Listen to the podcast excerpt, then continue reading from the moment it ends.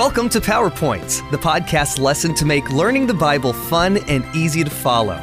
This podcast is based on the GraceLink curriculum for the Junior Sabbath School Bible Study Guide from the General Conference of Seventh day Adventists. You can read along at juniorpowerpoints.org. There, you can also download and subscribe to these podcasts under Resources or on iTunes.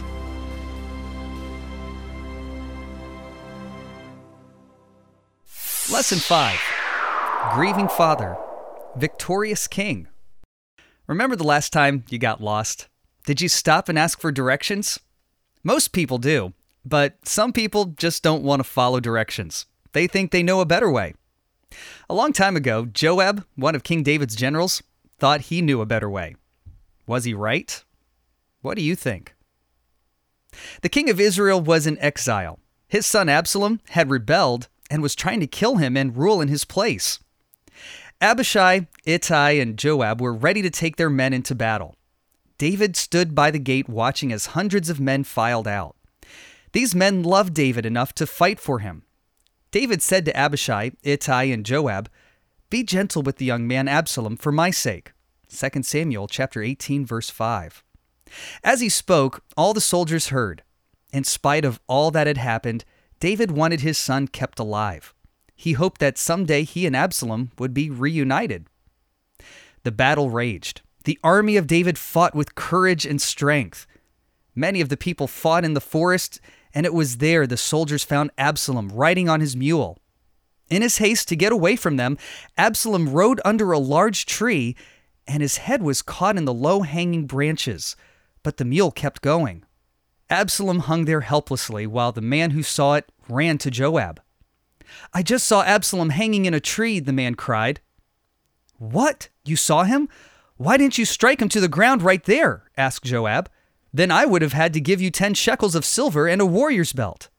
But the man replied, Even if a thousand shekels were weighed out into my hands, I would not lay a hand on the king's son. In our hearing, the king commanded you and Abishai and Ittai protect the young man Absalom for my sake. And if I had put my life in jeopardy, and nothing is hidden from the king, you would have kept your distance from me. I'm not going to wait like this for you, Joab shouted impatiently. Verses 10 through 14.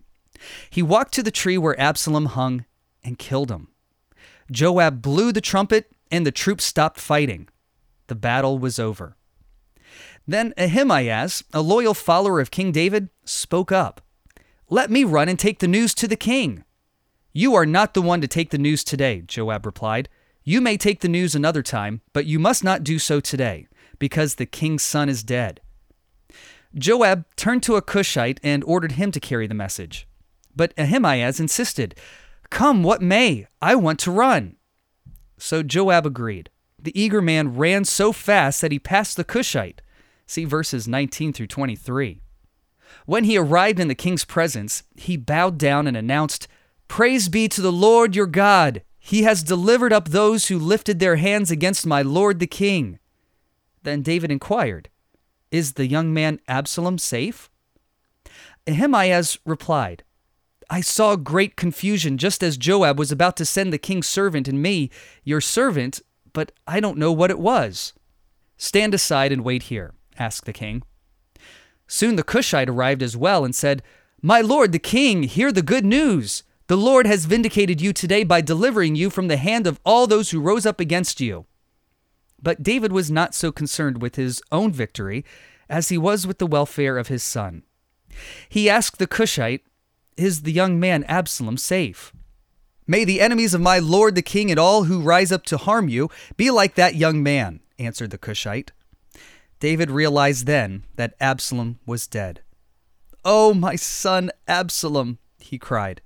My son, my son Absalom, if only I had died instead of you. Oh, Absalom, my son, my son. See verses 19 through 33. Soon after this, David was restored to the throne. Things seemed to be better, except the place in David's heart that mourned for Absalom. That is the kind of love God has for all his children. And that's the kind of love he wants to give us for one another. God's plan at creation was that human beings would reflect His love in their relationship with one another.